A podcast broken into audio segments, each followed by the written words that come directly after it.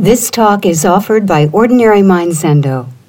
Ordinary Mind was founded by Barry Magid, Dharma heir of Charlotte Joko Beck, and is dedicated to her vision of a psychologically minded Zen practice adapted to the needs of American students practicing in the context of their everyday lives. Our public programs are made possible by donations from people like you. This morning we'll continue readings from I and Thou. And I selected passages, uh, jumping ahead a little bit in the book, uh, in response to some of the questions and comments from last week, uh, particularly around the nature of um, individual uh, self awareness or self realization, and the question of uh, the uh, use of thou not just for a human relation, but a relationship with uh, something we could call the divine. Uh, so we're going to try to address uh, some of that in, in these readings. Uh, I'm going to start at um, it's page 63 here. The aim of relation is relation's own being, that is, contact with the thou. For through contact with every thou, we are stirred with the breath of thee, thou, that is, of eternal life. Uh, the uh, mention of eternal life here uh, reminds me of what he said about uh, the present earlier on, which is um, not a moment in time, but an eternal present. Uh, and perhaps there's a connection there. He who takes his stand in relation shares in a reality. That is, in a being that neither belongs to him nor is merely lies outside of him. All reality is an activity in which I share without being able to appropriate for myself where there's no sharing, there's no reality. Where there's self appropriation, there's no reality. The more direct the contact with the thou, the fuller the sharing.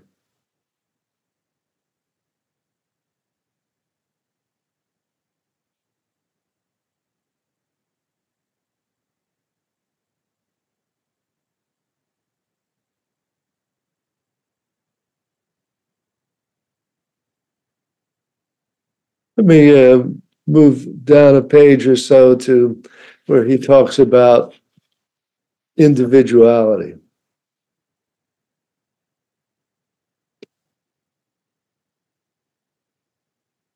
The person says, I am. The individual says, I am such and such.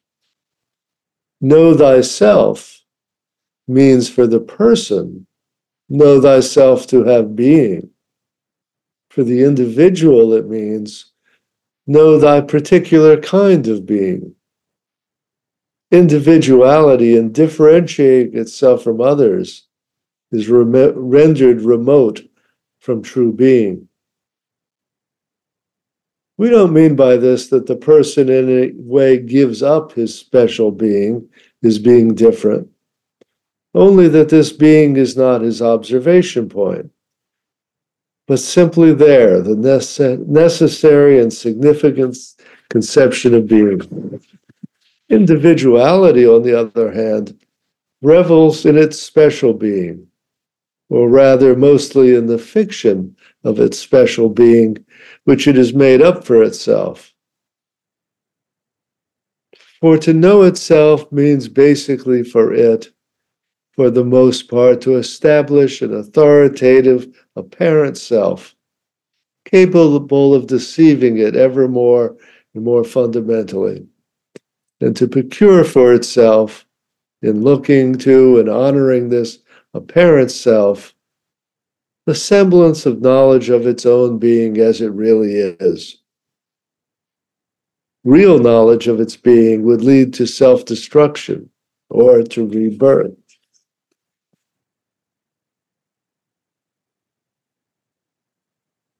In other words, the kind of self knowledge the individual seeks is a knowledge that ignores or cuts the person off from others and from context.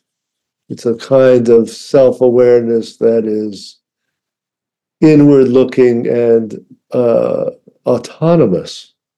And this is, uh, as in Buddhism, a delusion.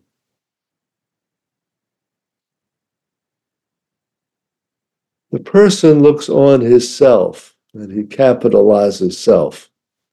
Individuality is concerned with my, and he capitalizes M, my, my kind, my race, my creation, my genius. So the person is the person of relation, of con- contact and context. The individual is the separate I.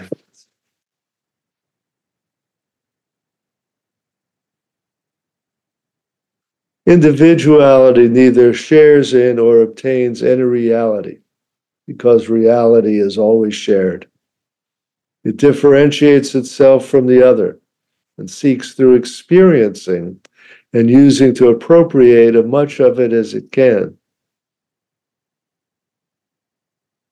This is its dynamic self differentiation and appropriation, each exercised on the it within the unreal. Let me skip ahead a little bit more.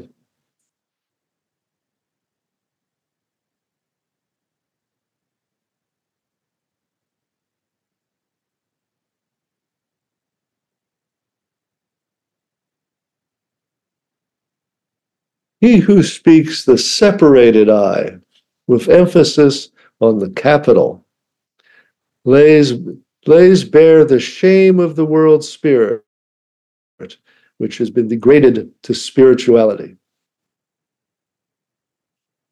It's a curious uh, notion of the idea of a world spirit. This is a kind of Hegelian. Uh, say too much about what I think he means here but whatever that is, say the eternal thou, the individual reduces it to a personal experience and therefore degrades it to spirituality. Spirituality being a private uh, state of consciousness which you cultivate. So, what is the contrast with this? He's going to give three examples Socrates, Goethe, and Jesus. How lovely and how fitting the sound of the lively and impressive I of Socrates. It is the I of endless dialogue, and the air of dialogue is wafted around in it in all its journeys, before the judges and in the last hour in prison. This I lived continuously in the relation with man which is bodied forth in dialogue. It never ceased to believe in the reality of men and went out to meet them. So it took its stand with them in reality, and reality forsakes it no more. Its very loneliness can never be forsakenness, and if the world of man is silent, it hears the voice of the daimonion say thou.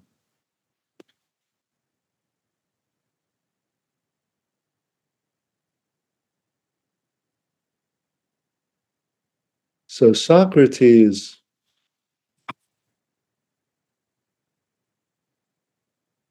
embodies this classical idea of dialogue, of knowledge through questioning rather than knowledge through private contemplation. And when he's even as he is forsaken by his uh, community, he's put to death uh, by the judges of Athens. Uh, if the world of men is silent, it hears the voice of his of his demon. You know, he had a sense of a eternal thou. We would say that uh, he always was connected with. Then there's the example of Goethe. How lovely and legitimate the sound of the full I of Goethe. It is the I of pure intercourse with nature. Nature gives herself to it and speaks unceasingly with it, revealing her mysteries to it, but not betraying her mystery. Believes in her and says to the rose, Then thou art it. That it takes its stand with it in a single reality. So the spirit of the real remains with it when it turns back to itself, and the gaze of the sun abides with the blessed eye that considers its own radiance. The friendship of the elements accompanies the man into the stillness of dying and becoming. This is the sound through the ages of the sufficient, true, and pure saying of the I by those persons who, like Socrates and Goethe, are bound up in relation. And we remember that the thou is encountered not just person to person, but also potentially in man in relation to nature and man in relation to art.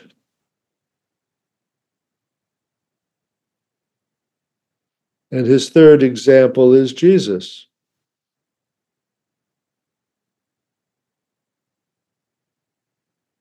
And for Jesus, he says, it is the I of unconditional relation in which the man calls his thou father. And in such a way, he himself is simply son and nothing else but son. Whenever he says I, he can only mean the I of the whole holy primary word that has been raised for him into unconditional being. Separation ever touches him, his solidarity of relation is the greater. He speaks to others only out of this solidarity. It is useless to seek the limit, to limit this I to a power in itself, or this thou to something dwelling in ourselves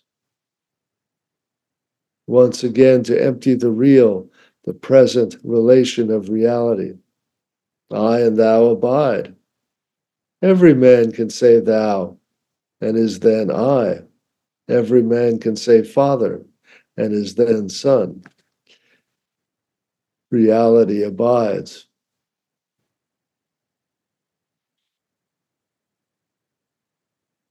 He's going to then uh, contrast these sort of supreme examples of, of I thou relationship with the supreme individual, uh, which is his example is Napoleon.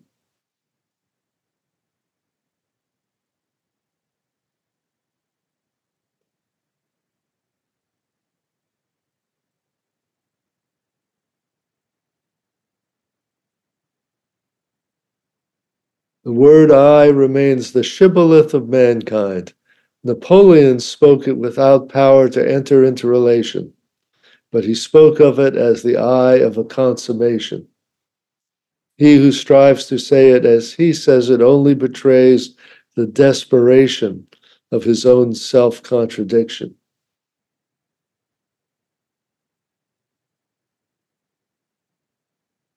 What is self contradiction? If a man does not represent a priori of the a priori of relation in his living of the world, he does not work out and realize the inborn thou on what meets it, then it strikes inward. It develops on the unnatural, impossible object of the I. That is, it develops where there's no place at all for it to develop. See, the self contradiction is the I trying to make itself a kind of self sufficient uh, object. The individual I does not recognize that its a priori uh, true nature is its connectedness, its embeddedness, its relation. Individuality is an attempt to an attempt at self-sufficiency.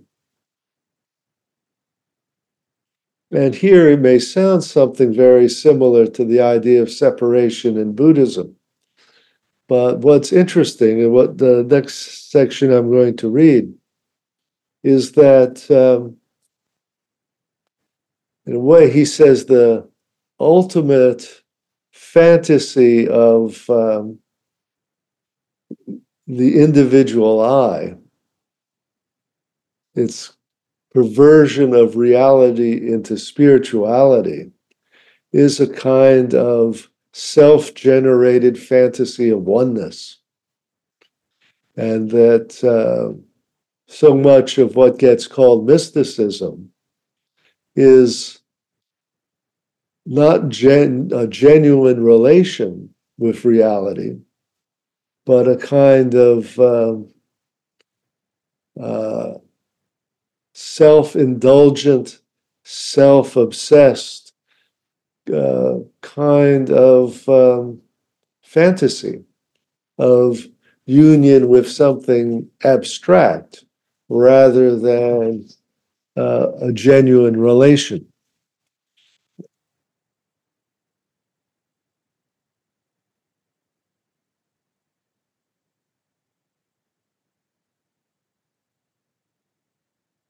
Let me read uh, the section where he talks about um, this kind of um, attempt to retreat into something like spirituality.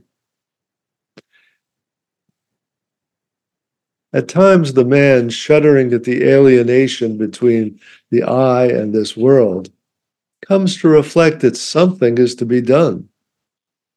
And when in the grave night hour you lie, racked by waking dreams, bul- bulwarks have fallen away, and the abyss is screaming. And note amid your torment, there's still life, if only I got through to it. But how? How?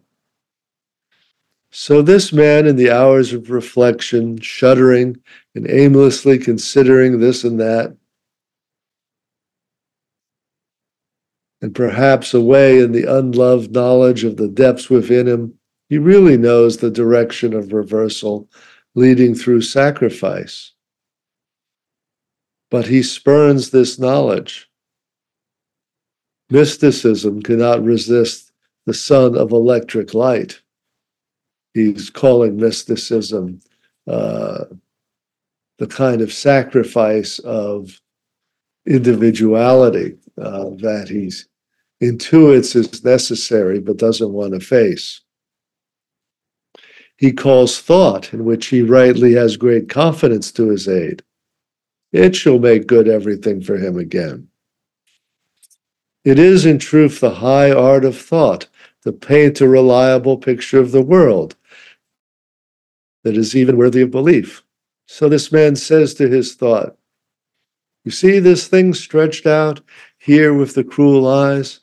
Was it not my playfellow once? Well, let's see if I just skip here. Will you? And thought, ready with its service and its arts, paints with its well known speed one, no, two rows of pictures on the right wall and the left. On the one, there are world pictures of thought, the uh, the universe, The tiny earth plunges from the whirling stars, tiny man from the teeming earth, and now history bears him further through the ages to rebuild persistently the anthill of the cultures which history crushes underfoot. Beneath the row of pictures is written, one and all. On the other wall, there takes place the soul. A spinner is spinning the orbits of all the stars and life, of all creation and the history of the universe. Everything is woven on one thread. And there is no longer, and is no longer called stars and creation and universe, but sensation and imaginings, or even experiences and the conditions of the soul.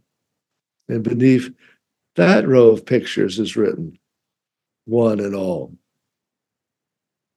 Henceforth, if ever the man shudders at the alienation and the world strikes terror in his heart, he looks up to the left or to the right and sees a picture.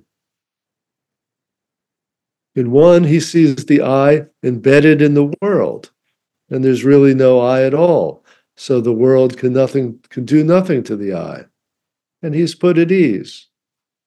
Or he sees the world as embedded in the I, and there's really no world at all. And, and th- that puts him at ease. Another time, if the man shudders at the alienation and the I strikes terror in his heart, he looks up and sees a picture. Which picture doesn't matter. The empty I is stuffed full with the world, or the stream and the or the stream of the world flows over it, and he is at ease. So, in other words, the I creates sort of two versions of uh, spirituality or idealism. Uh, either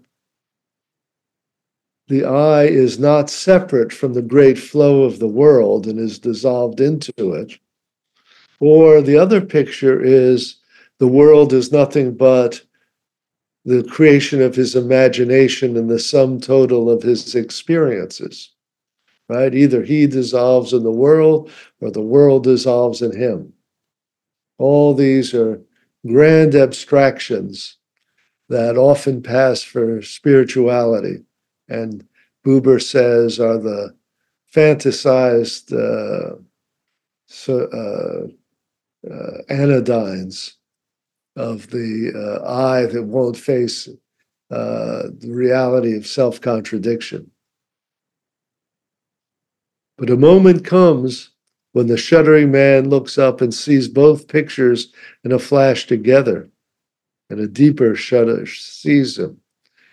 He sees both versions and they're sort of contradictory to one another. So suddenly the validity of either one of them is called into question. That's going to bring us uh, to the beginning of part three. And this is going to be the um, introduction of the um,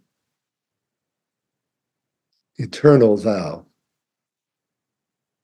I admit that uh, this is a concept that gives me a lot of trouble, and I'd probably be happier if he just skipped this section entirely. But he wrote it, so I think we're going to have to deal with it a little bit. I'll just uh, today just read a little bit of the first couple pages.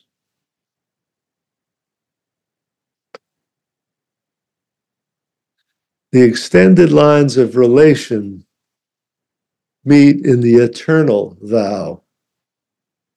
Every particular thou is a glimpse through relation to the to an eternal thou. My copy is smudged here, and I can't fully read that line. But it says, by means of every particular thou, the primary word addresses the eternal thou. Through the mediation of the thou of all beings, fulfillment and non fulfillment of relation comes to them. The inborn thou is realized in each relation and consummated in none. It is consummated only in the direct relation with the thou that by its nature cannot become it. Now, what makes me uncomfortable about this is the kind of tendency to abstract from each particular being to a capital B being, right? A kind of each thing is just a reflection of a larger eternal abstraction. I think that is a very dangerous and ultimately pernicious philosophical move. Um, and it may be I'm worried that uh, that's where Buber's going. Uh, and uh, maybe he's going to redeem himself, but I'm I'm nervous and suspicious when I read this kind of language. Uh, in a certain sense, it's reminiscent of a kind of Hinduism where the Atman, the individual soul, is supposed to be a bit of the divine spark of the Brahman, of the, the individual soul is a piece of the divine soul. Uh, this was what Buddha specifically contradicted with the idea of no self. Uh, he did away with the not only the idea of the individual personal self, but of some overarching divine self of which we're all part. But it's a very persistent idea, and uh, even in Buddhism, you get people treating Buddha nature as if it meant something like that. So let me read a little more Buber about the eternal thou, and we'll see uh, what we think of it. Men have addressed their eternal thou with many names, and singing of him who is thus named, they have always had the thou in mind. The first myths were hymns of praise. Then the names took refuge in the language of it. Men were more and more strongly moved to think of and address their eternal thou as an it. But all God names, God's names are hallowed, for in them he is not merely spoken about, but spoken to. Many men wish to reject the word God as a legitimate usage because it is so misused. It is indeed the most heavily laden of all the words used by men. For that very reason, it is the most imperishable and most indispensable. What does all the mistaken talk about God's being and works matter in comparison with the one truth that all men have addressed God, had God Himself in mind? For he who speaks the word God and really has thou in mind, whatever the illusion by which he is held, addresses the true thou of his life, which cannot be limited by another thou, and to which he stands in relation that gathers up and includes all others. But when he too abhors the name and believes himself to be godless, and gives his whole being to addressing the thou of his life, as a, as a thou that cannot be limited by another, he addresses God.